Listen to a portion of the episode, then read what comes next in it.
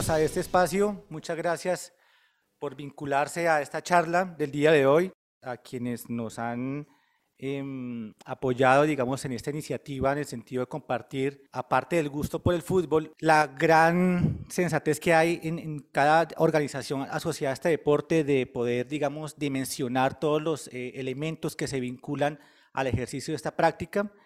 En el día de hoy, pues vamos a, tocar unos em, importantes temas que queremos compartir con ustedes. No sin antes, pues, eh, darle la bienvenida a cada uno de, los presentes. Eh, a grosso modo, quisiera compartirles o poner de modo de reflexión inicial algunos temas bien interesantes que han permeado la actualidad de la industria del fútbol. Y es por qué estamos hablando hoy día de la industria del fútbol.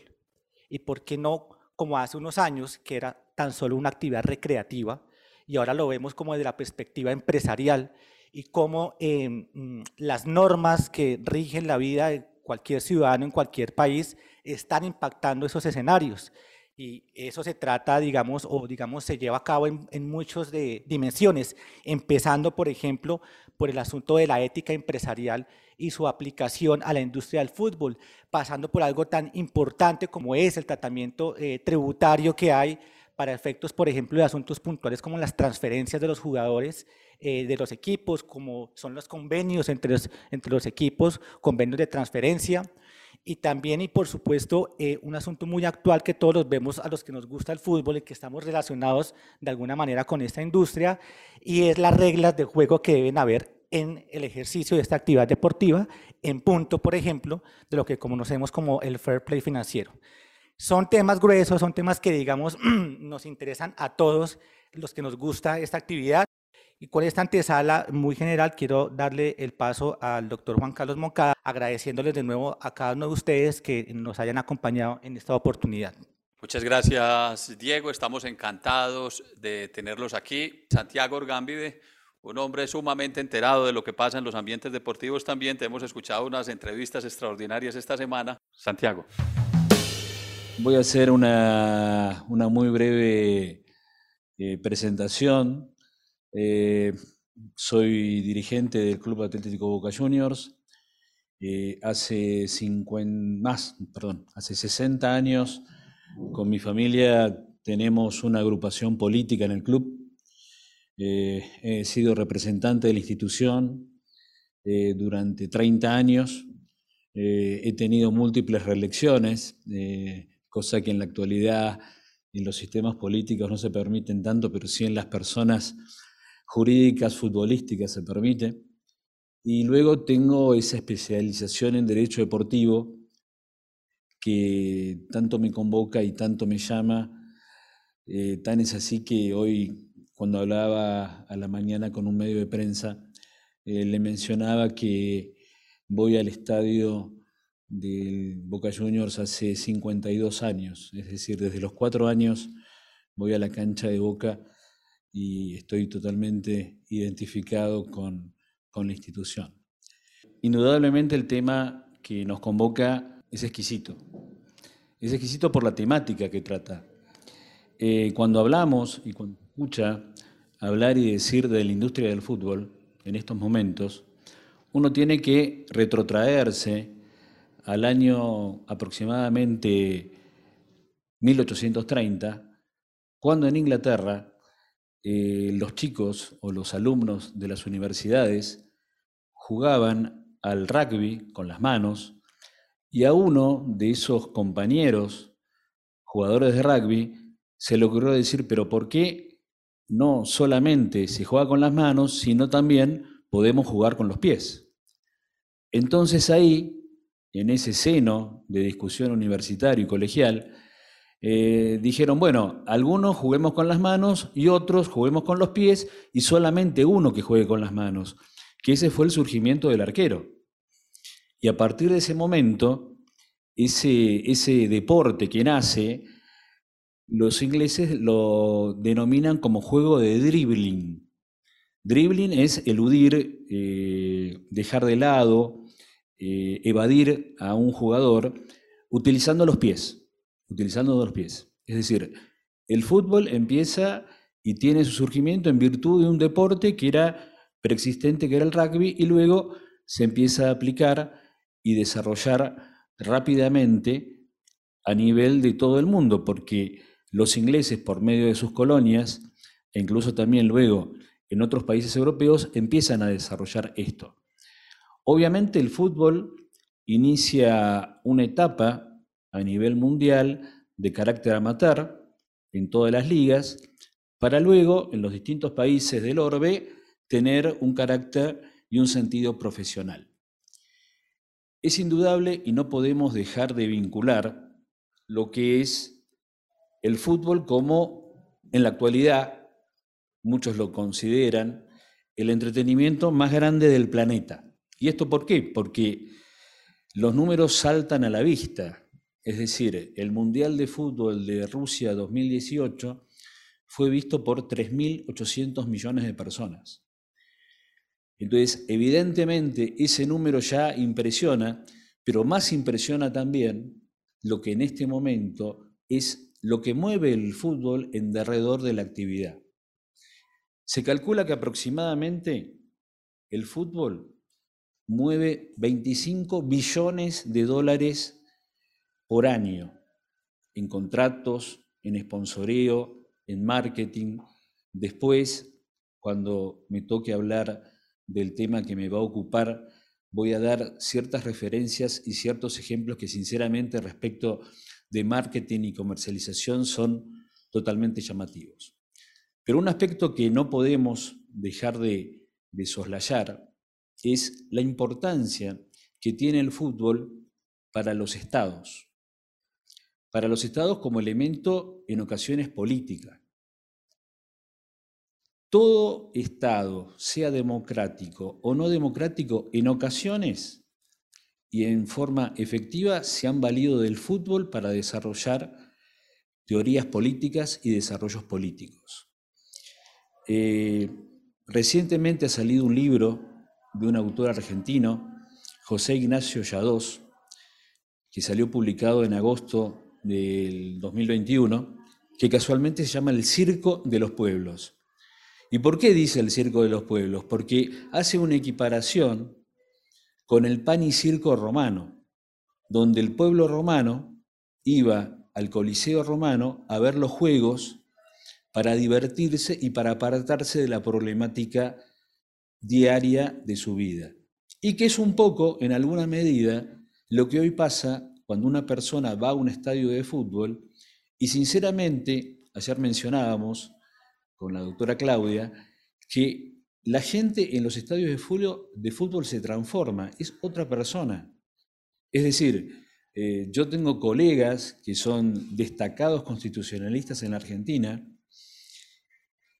que cuando él, por supuesto, habla de su tema de derecho constitucional, es un señor y es un profesional con todas las letras. Ahora, en el estadio de Boca, donde yo lo tengo a cinco filas de mi platea, se transforma completamente. Se pone la camiseta de Boca, el gorrito de Boca, empieza a gritar y es otra persona. Y la gente se convierte en los estadios de fútbol, hinchando por su club, hinchando por su club. Pero volvamos a, un tema que me parece que es muy importante porque es señalativo respecto de la vinculación del fútbol con el poder. Año 1934, Mundial de Italia. El duce Mussolini estaba a cargo del gobierno en virtud de la designación que había hecho el rey Víctor, Manuel, Víctor Emanuel III. Entonces, eh, Italia organiza por decisión de la FIFA ese Mundial de Fútbol en 1934 y el Duce le da al presidente de la Liga Italiana de Fútbol, antes de empezar el Mundial, de que Italia debía ganar el Mundial. Tenía que ganar el Mundial de Fútbol. El presidente de la Liga lo toma como un comentario vinculado con la actividad deportiva. Inicia el campeonato, Italia empieza a ganar los partidos, gana los partidos, llega a la final del Mundial y el Duce lo convoca nuevamente a este presidente de la Liga de Fútbol Italiana y le dice, general, el equipo tiene que ganar la final. El dirigente general le dice, bueno, Duche, pero el equipo, el equipo con el que jugamos es un equipo muy fuerte. No, no, usted no me entendió.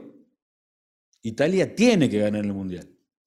No es que le estoy dando la opción de que jueguen el partido y que puedan empatar o perder el partido.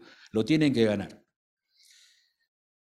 Se juega el partido, el partido en el primer tiempo termina resultando 0 a 0. Nuevamente interviene Mussolini y le da directamente la orden. Ganen el partido sí o sí, porque Italia tiene que salir campeón del mundo. Afortunadamente para los jugadores italianos, un naturalizado italiano, argentino, Orsi, hace el primer gol, luego se hace un segundo gol, Italia gana el partido y afortunadamente los jugadores cumplen con esa indicación de, del Duce, Mussolini. Entonces vemos que intrínsecamente el fútbol tiene una vinculación con el poder, pero que se da también ahora incluso en los gobiernos democráticos. ¿Cuánta gente conocía a Silvio Berlusconi antes de ser dueño del Milan? Muy poca gente. Era un empresario de medios que desarrollaba su actividad, tenía su canal de televisión, sus radios, era productor de cine, pero se empieza a ser conocido cuando él compra el Milan.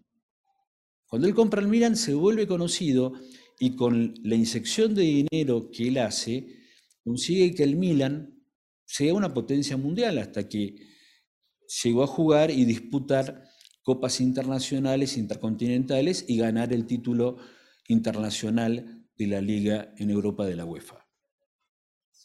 Entonces, todo eso tiene que ver con el fútbol. Y un detalle también, el fútbol tiene mucho que ver con la paz, así como con la guerra. Y esto lo digo por qué. En el año 69, el Santos de Pelé, tal vez uno de los mejores equipos de la historia, sobre todo por Pelé, eh, le invitan a hacer una gira a Nigeria. Nigeria en ese momento estaba, estaba cursando una guerra civil. Cuando los nigerianos se enteran que el Santos de Pelé iba a jugar en Nigeria, Suspendieron las, eh, suspendieron las hostilidades.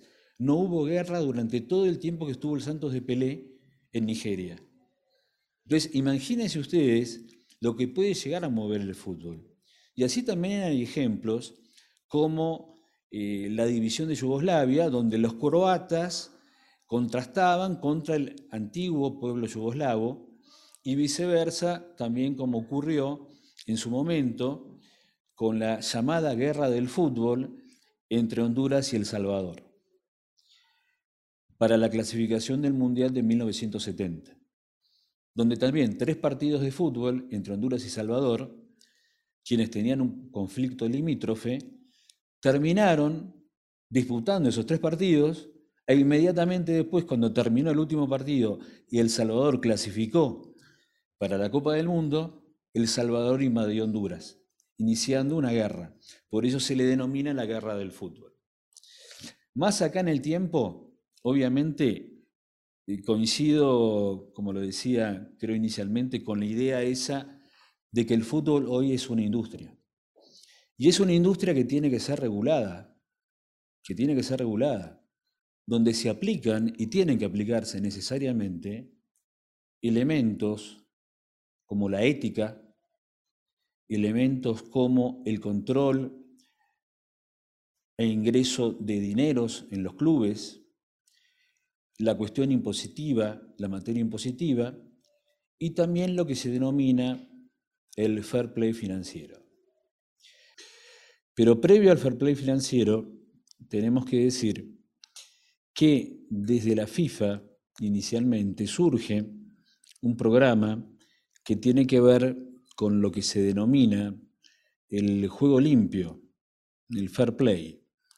Algunos dicen, periodistas, especialistas, mencionan que la implementación del fair play nace a partir del gol de Maradona contra los ingleses, el llamado el de la mano de Dios. Porque, sinceramente, con el criterio actual del video de asistencia al referí, seguramente ese gol, con esa mano de Dios o esa mano de Maradona, no hubiera sido validado. Entonces, muchos señalan ese evento que fue para, obviamente, para los ingleses traumático, y obviamente para Maradona cuando mencionaba el evento decía, bueno, pero en realidad fui más rápido que el arquero. ¿Y cómo es posible que él teniendo un metro ochenta y cinco no me ganara a mí, que soy un enano de un metro sesenta y siete, estirando el brazo? Pero bueno, eh, cuando entonces hablamos y decimos del programa del Fair Play y Juego Limpio, es el nombre de un programa de la Federación Internacional de Fútbol Asociado que tiene el objetivo de incentivar la deportividad, así como prevenir la discriminación en el fútbol. Esto incluye también programas para reducir el racismo en los estadios. El programa no solo se limita al fútbol, sino que también apoya a organizaciones caritativas que mejoran las condiciones alrededor del mundo. El fair play, juego limpio, puede resumirse en lo siguiente. Jugar de forma limpia, jugar para ganar pero aceptar la derrota con dignidad, cumplir las reglas de juego, respetar al contrario, compañeros de equipo, árbitros, jueces de línea y espectadores, promover el interés por el fútbol, recompensar a aquellos que defienden la buena reputación del fútbol, rechazar la corrupción, las drogas, el racismo, la violencia, el juego y otros peligros de este deporte, ayudar a otros a resistir las presiones de corrupción, denunciar a aquellos que intenten desacreditar el fútbol, usar el fútbol para hacer en definitiva un mundo mejor. Tanto la FIFA como la UEFA tienen premios que se conceden a individuos o grupos de personas que han promovido lo que consideran el espíritu del fair play, tanto pertenecientes al mundo del fútbol como fuera de él. Uno de los últimos casos de fair play, de juego limpio, se dio en la liga inglesa, donde el equipo dirigido por Marcelo Bielsa, el Leeds, eh, en virtud de una infracción no cobrada por el árbitro del partido, el Leeds continúa jugando, un mediocampista le pasa la pelota a un delantero, los jugadores del equipo contrario estaban completamente parados y el jugador del Leeds marca el gol. El árbitro convalida el gol porque no había anulado la jugada ni había visto la infracción del jugador del Leeds respecto del otro jugador que creo, si no me falla, la memoria, era del Southampton. Entonces la indicación de Bielsa desde el banco fue decirle a sus jugadores, háganse un gol en contra. Háganse un gol en contra. Esa instrucción se la da Bielsa al capitán del equipo, el capitán no comparte la decisión va a marcar al jugador que avanzaba del equipo contrario, porque Bielsa le había dicho a sus jugadores que se marcaran un gol para equiparar el partido y el resultado, y los compañeros del equipo lo separan a este capitán defensor para que el equipo rival hiciera el gol.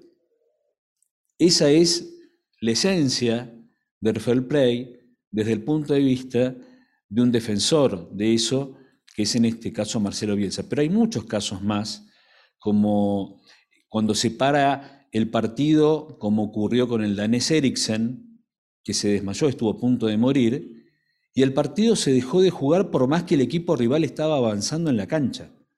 Estaba avanzando y podía marcar un gol, pero suspendieron el avance en virtud de un jugador que casi prácticamente pierde la vida y hoy está en recuperación, ya lleva cuatro meses y sinceramente no se sabe si va a poder volver a jugar al fútbol en forma profesional, porque él era un seleccionado nacional de Dinamarca. Pasando al tema y yendo a la cuestión del fair play financiero, tenemos que decir que el fair play financiero nace en la Unión Europea de Fútbol en el año 2010 con la idea de equiparar a los equipos de fútbol de la UEFA en cuanto a sus resultados y su competitividad. ¿Qué es básicamente el fair play financiero? no gastar más de lo que uno ingresa. No gastar más de lo que uno ingresa. Es decir, si un equipo tiene ingresos por 400 millones, que no gaste 800 millones de euros. Y seguramente después vamos a ver que hay muchos equipos europeos cuyos dueños tienen bastante más que 400 millones de euros de fortuna personal e invierten mucha más plata que eso a los efectos de desarrollar la actividad de los equipos de fútbol. Entonces, el fair play financiero nace a partir de eh, ciertas ideas desarrolladas desde los Estados Unidos de América con las ligas de fútbol americano, de béisbol y de básquetbol. Pero ellos aplican un criterio diferenciador que es el del tope salarial con una, un impuesto de lujo, una tasa de lujo, que después veremos respecto del fair play financiero de la UEFA, cómo se va en un camino hacia tal vez eventualmente esa evolución. El fair play financiero indica hoy, entonces, ya ha tenido una evolución del 2010 en adelante, de que la diferencia entre ingresos y egresos va a ser progresiva. Los primeros años era una diferencia en el 2010, 11, 12, de 5 millones de euros entre ingresos y egresos. Luego se pasó a 30 millones de euros, la diferencia, ingresos y egresos, y en la actualidad estamos hablando de una diferencia entre ingresos y egresos de 100 millones de euros. Obviamente,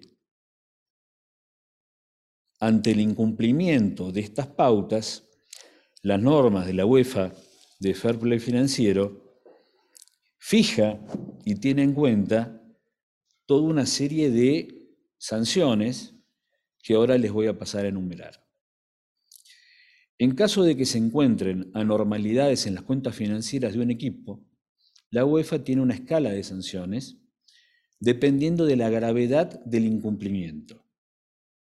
Las sanciones son nueve o diez, y se las menciono. La advertencia, la amonestación, la multa económica varía esta dependiendo de la gravedad, la reducción de puntos en competencias, la retención de ingresos obtenidos en competencias UEFA, no poder registrar nuevos jugadores para competencias de UEFA, la restricción del número de jugadores que el club pueda registrar para participar en competiciones de la UEFA, la descalificación de competencias y retirar títulos o premios económicos, cosa que nunca ha sucedido todavía. ¿Cuáles fueron equipos sancionados de Europa conocidos por todos nosotros? El Manchester City, el Paris Saint-Germain, en el año 2014 fueron culpables de infringir las normativas de fair play financiero y tuvieron que abonar una multa de 60 millones de euros.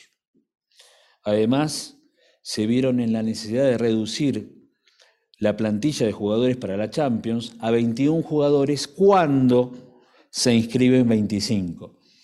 A todos los que nos gusta el fútbol sabemos perfectamente que tener cuatro jugadores menos para disponer es una cosa muy importante. Y por otra parte, un equipo donde jugó eh, hasta hace poco el Tigre Radamel Falcao, el Galatasaray de Turquía, sufrió uno de los castigos más fuertes. En 2016, después de que se les encontraran deudas en los salarios con los futbolistas, se les sancionó y no pudieron participar en competencias de la UEFA Champions League durante el siguiente año.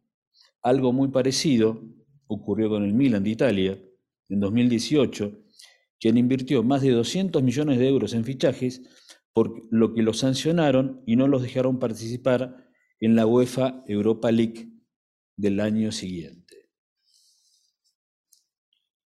En 2020, el Comité de Control Financiero de la UEFA, Unión Europea de Fútbol, castigó al City de Manchester por haber rebasado el límite financiero entre cinco años, 2012 al 2016, con 30 millones de euros y la exclusión de competencias europeas por dos años. Imagínense ustedes lo que significa esto para un club que está bajo el, contralor accionario económico de un grupo eh, económico, valga la redundancia, de origen eh, árabe. Sin embargo, el equipo inglés llevó el caso a juicio con el Tribunal de Arbitraje Deportivo, el TAS, de la Federación Internacional de Fútbol. Y finalmente, en julio de 2020, se determinó que la sanción iba a ser levantada y el club inglés podría participar sin problemas en la Champions League. Tan es así que clasificó como segundo lugar en la Premier League, reduciéndole la multa, que sí tuvo que pagarla, de 30 millones a 10 millones de euros. Pero ustedes me dirán y me preguntarán, uno puede llegar a pensar y decir, pero ¿y qué pasa entonces con, con Messi, el Barcelona, el Paris Saint-Germain? El Barcelona abiertamente sostuvo y la idea de la conducción del Barça fue que ellos preferían no violar la norma del fair play financiero y dejar de tener la ficha de Messi, que obviamente Lionel Messi era una ficha cara para la institución. ¿Y qué pasa con el PSG entonces?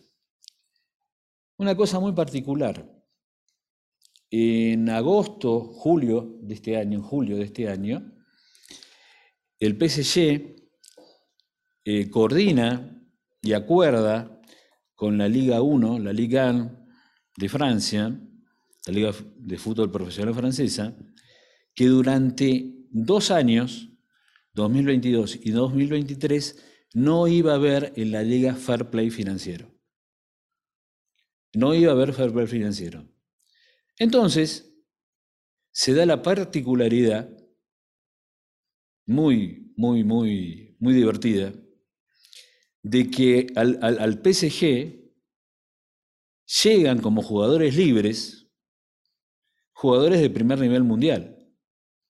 Lionel Messi, libre del Barcelona, Sergio Ramos, libre del Real Madrid, Gianni Donnarumma, del Milan de Italia, el arquero de la selección italiana de fútbol, y Wilhelm Wijnaldum, también del Barcelona, jugador de la selección holandesa, que seguramente, si tuvieran valor de mercado, valen muchísimo más que 300 o 400 millones de euros.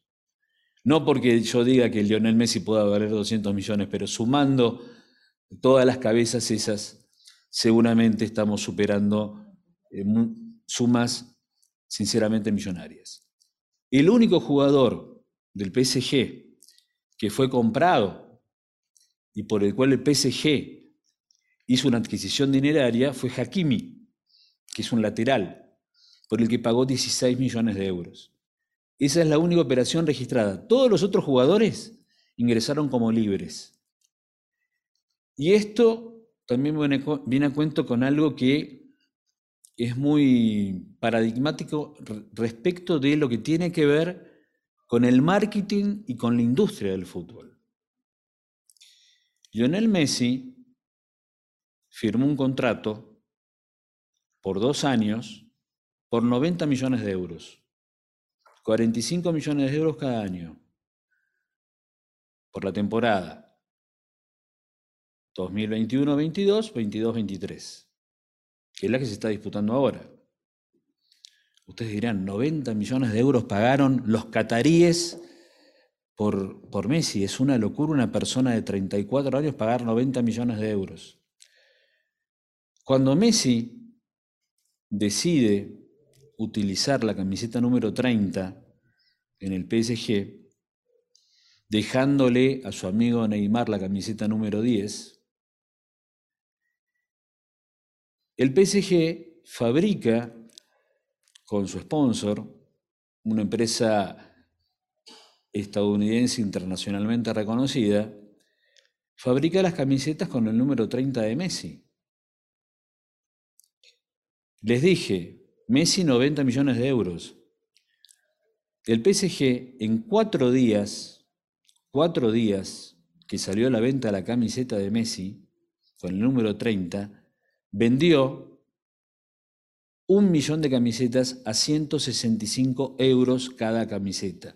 Es decir, en cuatro días el PSG recaudó por camisetas de Messi 165 millones de euros. Ganó 75 millones de euros más en cuatro días para pagar un contrato de dos años de tiempo.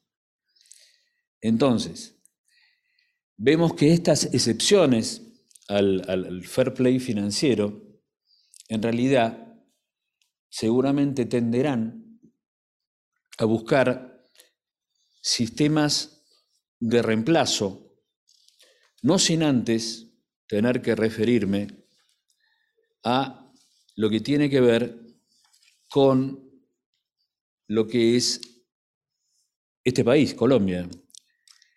Colombia firmó en febrero de 2021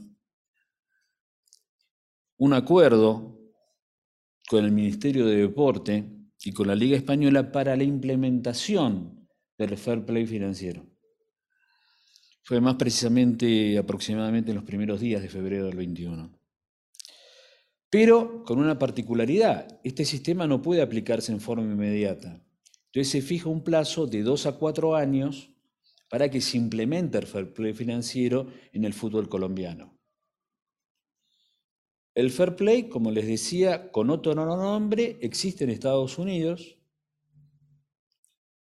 se aplica a partir de 2010 en la UEFA, Unión Europea de Fútbol, y ahora también se aplica a partir de la suscripción de esto y la posterior implementación, se va a aplicar en el fútbol colombiano, y el fútbol ecuatoriano también tiene un sistema de fair play financiero un poco más laxo, igual que el sistema chino que hace unos años permitía la Liga China de Fútbol, contratar a jugadores por sumas millonarias. Entre ellos el brasileño Hulk, seleccionado brasileño, Witzel, belga, y Carlos Tevez, argentino. ¿Qué es lo que dice la DIMAYOR respecto de esto? Que el objeto del fair play financiero, tanto en la liga como en el torneo Betplay, es que los clubes puedan cumplir con sus obligaciones especialmente el pago de salarios de los jugadores, reducir las deudas y buscar un equilibrio entre todos. Habrá y tendrá que implementarse una regulación en la compra y el préstamo de jugadores. ¿Y qué es lo que dicen los dirigentes de la DIMAYOR? Lo que se busca es reducir la deuda de los clubes, que en muchos casos son millonarias y promover un gasto que sea responsable. Lo que se quiere es que los clubes no gasten más del dinero de que les ingresa y que puedan tener un balance entre gastos e ingresos. Que las deudas acumuladas de los clubes se empiecen a pagar y eso va a dar a las instituciones colombianas un manejo financiero. Van a tenerse normas claras en la venta y préstamo de jugadores para así honrar los compromisos con los jugadores al pagar sus salarios. Y obviamente el MINDEPORTE, el Ministerio de Deportes, ratifica el compromiso con el fair play financiero. Yo les mencionaba, a tenor de, estas cuestiones que decíamos, de, esas, de esos pequeños artilugios que se utilizan para eliminar lo que es el fair financiero, el posible reemplazo de este fair play financiero por un sistema que tiene más vinculación en Estados Unidos con los topes salariales para los equipos de la Liga de Fútbol Americano, de béisbol y la National Basketball Association, la NBA. Lo que hacen en Estados Unidos es decir, nosotros tenemos un sistema que se refiere a que un equipo no puede gastar, por ejemplo, más de 400 millones de dólares en salarios. piensen ustedes que LeBron James, figura de básquet este, norteamericana, firma contratos por cinco años por 150 millones de dólares. Esta limitación, los 400 millones, es anual. Es anual. Pero igual, si una persona en cinco años va a ganar 150 millones de dólares, por cada año va a ganar 30 millones de dólares. Entonces, lo que ellos hacen es, si tengo un jugador que gana mucho, el resto de la plantilla de los jugadores debe ganar a prorata de esa cantidad total. Es decir, si uno gana 100 millones por año, los 300 millones restantes se distribuyen entre los jugadores que forman parte de la plantilla. Con valores de contratos que para un rookie un novato son importantes porque pueden oscilar para un egresado de la universidad en aproximadamente el millón de dólares por año. Y también, de esta forma, lo que se busca es que haya una mayor competitividad entre los equipos.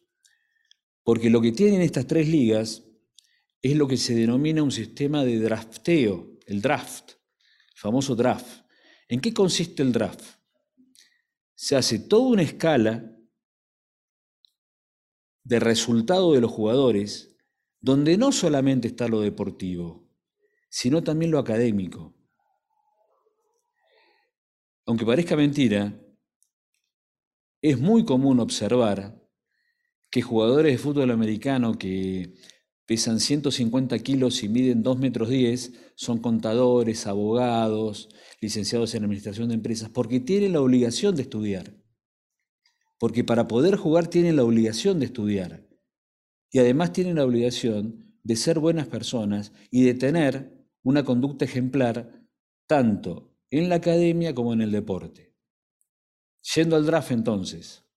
El primero del draft, siempre en estas tres ligas, es elegido por el peor equipo de la liga. ¿Para qué? Para que de esa forma se vayan equiparando y se vayan compensando los clubes en cuanto al rendimiento deportivo. En este momento, el mejor jugador de fútbol americano colegial del año anterior eh, fue Trevor Lawrence, del equipo de Alabama State, que es un longuilinio rubio melenudo de un metro noventa pero que es demasiado flaquito porque pesa 90 kilos y no puede, no puede soportar este, el ataque de, de los gordos de, que pesan 130, 140 kilos, juega en el peor equipo de la liga, porque le dieron el derecho a el peor equipo de la liga de elegir al mejor jugador, para equiparar el, el nivel y la competitividad de los clubes. Por eso, la UEFA, y sale un artículo el, 12 de agosto en el diario AS, quiere cambiar el fair play financiero por un sistema a lo NBA y a lo NFL, que trate de equiparar las competitividades de los clubes entre todos los participantes, entre todos los clubes de la liga, sea la liga de básquet, que tiene 30 equipos, la Liga de Fútbol Americano con 24 y la Major League Baseball con muchos más equipos porque son creo que 36 equipos. Entonces, básicamente la idea del fair play financiero es buena, es razonable, pero creo yo, modestamente, va a tender a un sistema parecido o similar en su implementación al que se utiliza en las distintas ligas de los Estados Unidos de América. Así que bueno, esa es un poco la idea que les quería plasmar respecto de fair play, fair play financiero, importante por supuesto, necesario por supuesto, para que en definitiva el fútbol en Europa no sea de pocos, de pocos ganadores. ¿Por qué digo esto? En España Hace 10 años que ganan solamente los campeonatos tres equipos.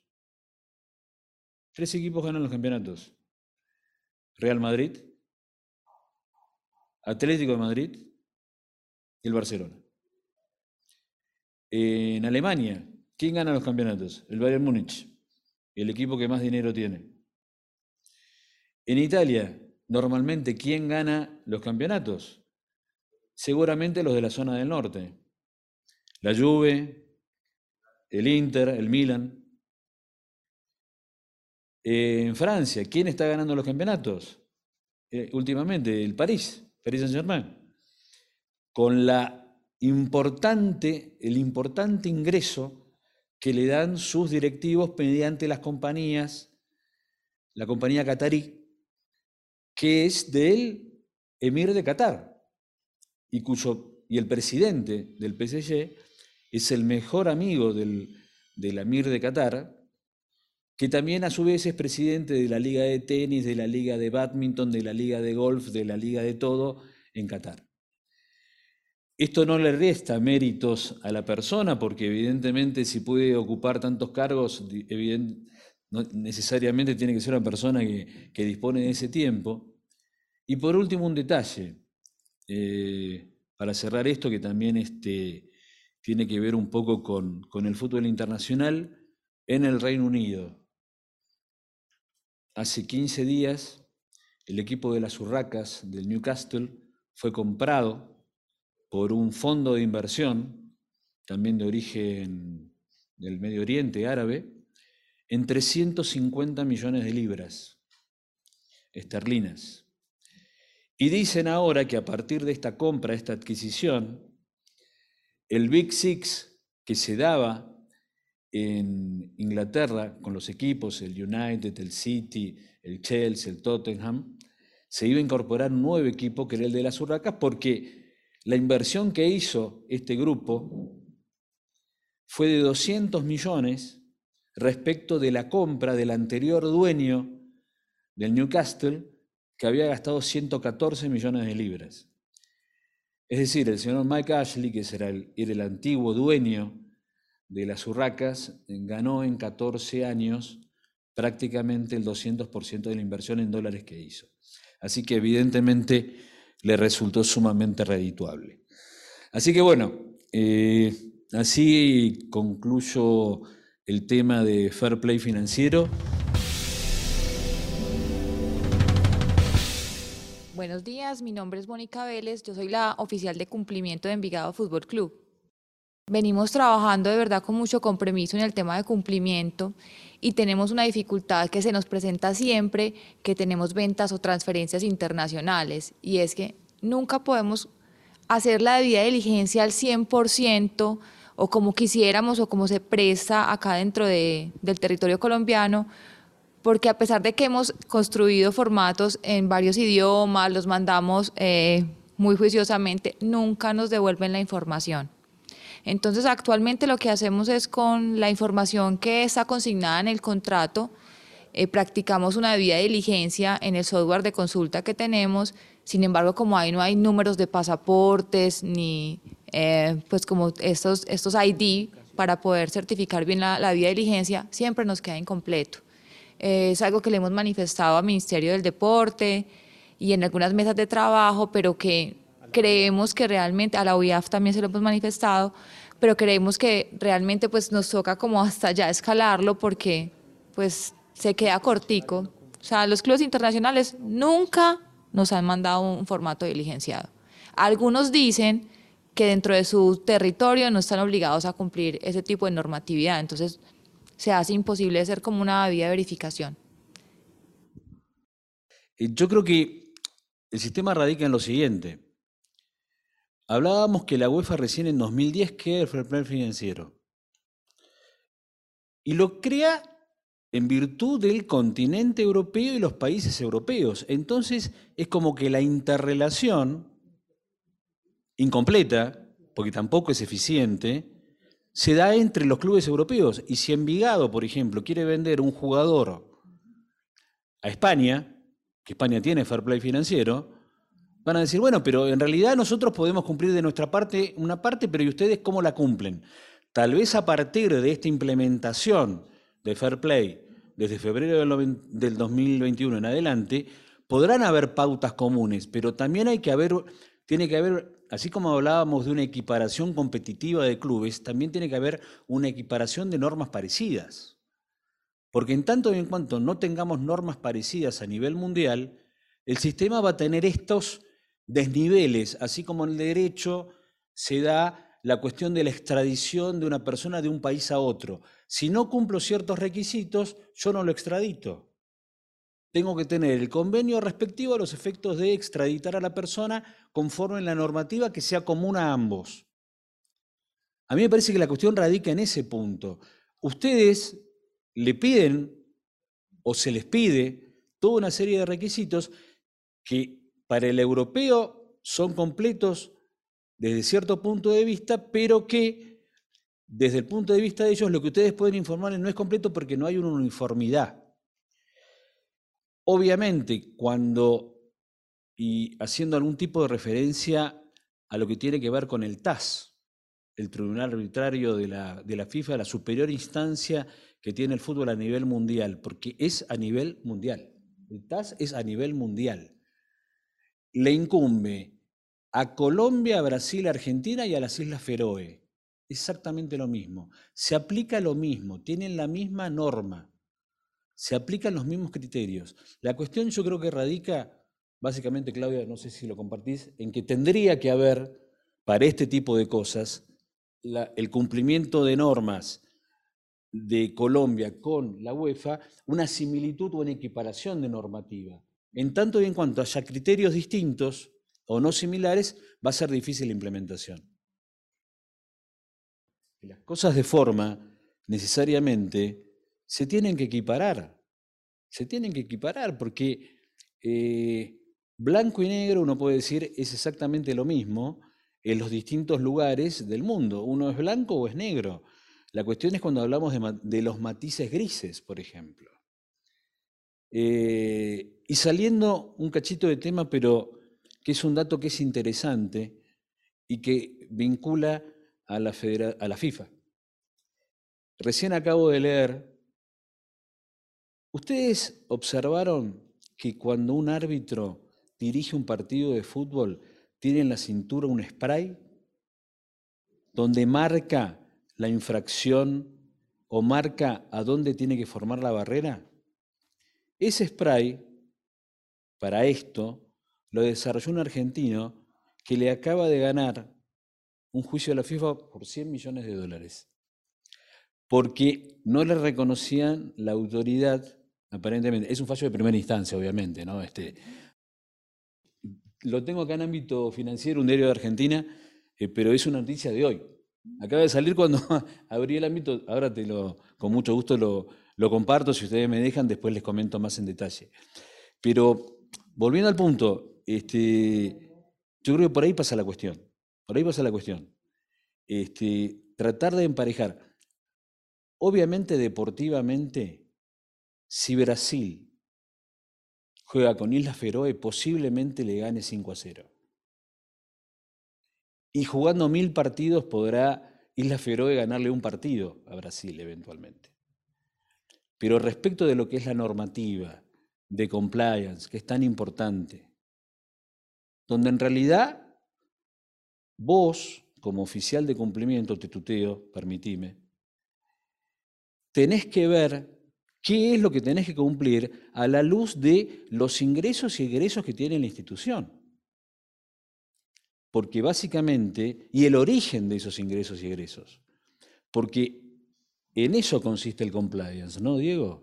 Verificar la cuestión de ingresos y egresos que tenga que ver no solamente con las empresas, porque ahora también los clubes de fútbol son empresas. Hoy los clubes de fútbol son empresas. Eh, yo le mencionaba, mencionaba ayer en una charla que tuvimos con, con y con Claudia, que durante 20 años Boca Juniors tuvo un sponsor que era la conocida firma americana de la pipa. No la nombro porque para no hacerle propaganda, digamos. Este. En 20 años, esta empresa, ¿saben cuántos modelos de camiseta de Boca Juniors sacó al mercado para que lo comprara la gente en 20 años? 20 años. 50 modelos de camisetas. 50 modelos distintos de camisetas. Marketing puro, industria pura. Camisetas que valen 100 dólares. 50 modelos de camisetas. El hincha de Boca, el simpatizante de Boca, el simpatizante de River, el simpatizante de Nacional, el del DIM, el que se nos ocurra, compra la camiseta de su club. Y las camisetas de los clubes tienen un valor importante. Y eso en alguna medida también tiene que ver con el tema inicial y primigenio que se relacionaba con la industria del fútbol. Eh, hay un, tema para Santiago que hablan si eh, el tema en cuanto al fair play financiero, de si el sistema que se implementa en un campeonato eh, puede coadyuvar a que no se refleje mm, de manera tan agresiva el tema de, la diferencia económica entre un club y otro. Por ejemplo, aquí ponen el tema de los octogonales como es en Colombia, o que si cuando son ligas de, solamente que queda campeón el primero y, no hay unos playoffs, mejor dicho.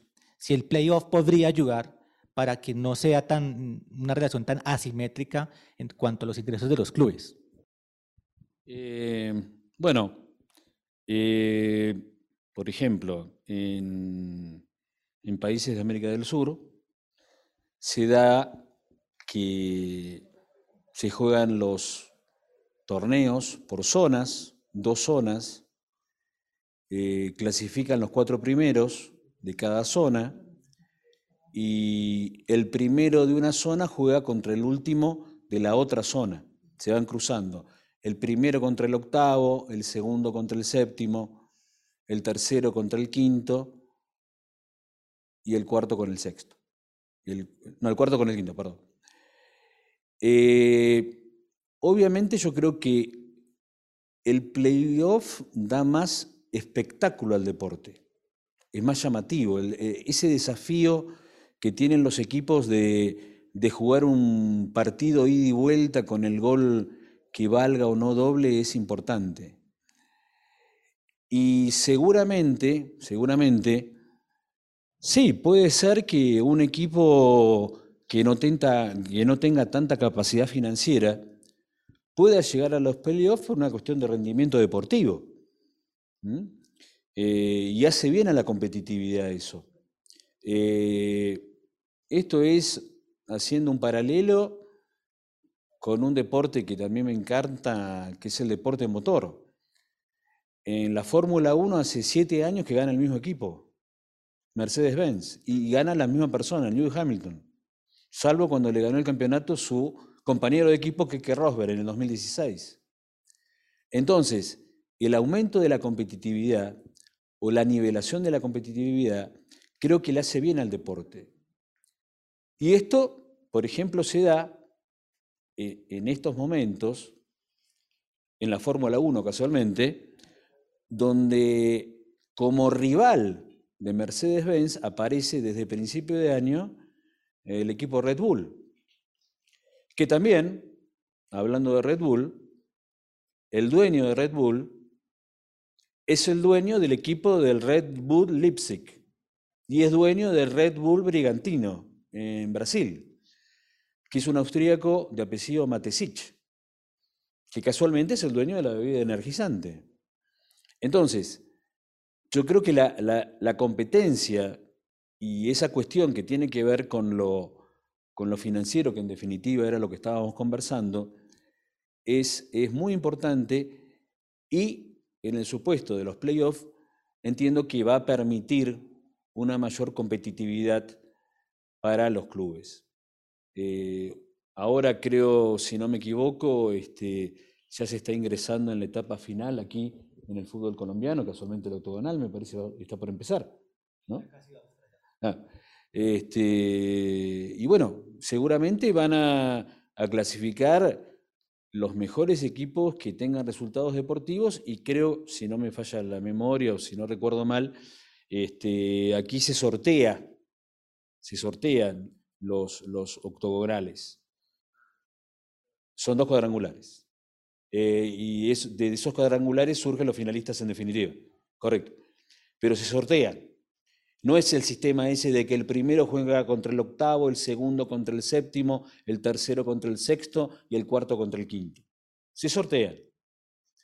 porque este sistema que yo les menciono, del primero contra el octavo, sigue siendo desequilibrado, porque juega el mejor contra el peor, el peor de los ocho.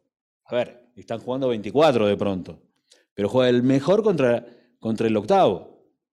Entonces, este sistema de este doble cuadrangular equipara más, me parece, la posibilidad de resultados para los equipos participantes.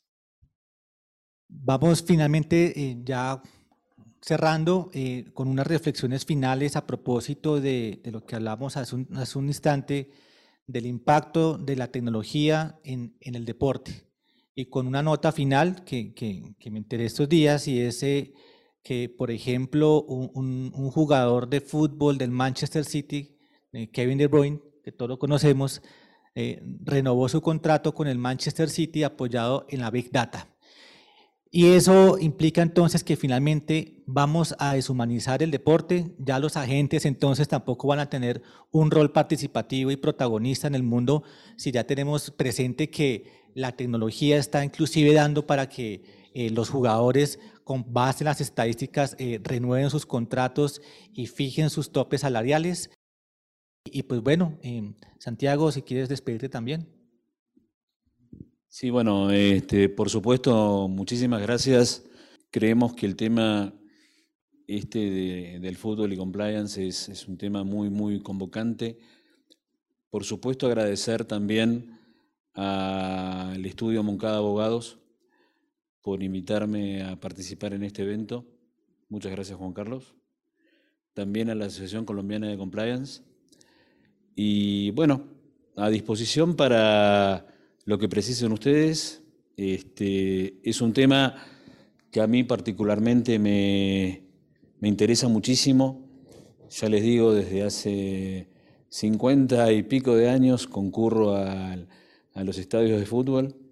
Eh, me gusta el fútbol, eh, he jugado, he tenido la suerte de, de jugar semiprofesionalmente porque jugué en divisiones inferiores de, Boca cuando los arqueros eran bajos, no los arqueros de ahora que miden un metro noventa y un metro noventa y siete y noventa y ocho. Así que bueno, este, a las órdenes para lo que necesiten, este, espero, por lo menos desde el punto de vista personal, haber aportado datos interesantes para lo que es, tal vez como algunos dicen, el entretenimiento más importante del mundo, ¿no? Este, y como señala este autor argentino que publicó ese libro, José Ignacio Yadós, que denomina el fútbol que es el circo de los pueblos. ¿no? Este, el viejo circo romano, como decía en un principio, aplicado ahora en la actualidad cuando la gente va a los estadios, este, participa activamente, ve, el fútbol, participa del fútbol, y que en definitiva eh, el fútbol sea unificador, que no se pare, ¿ah? que no se pare, que no que no se den esos episodios que, que pueden sí ser juzgados o evaluados por la FIFA respecto de la xenofobia en las canchas, que no ocurra eso, porque el fútbol es un deporte, es un deporte que le tiene que dar satisfacción a la gente que lo ve y también satisfacción a los jugadores que lo practican. Así que muchísimas gracias.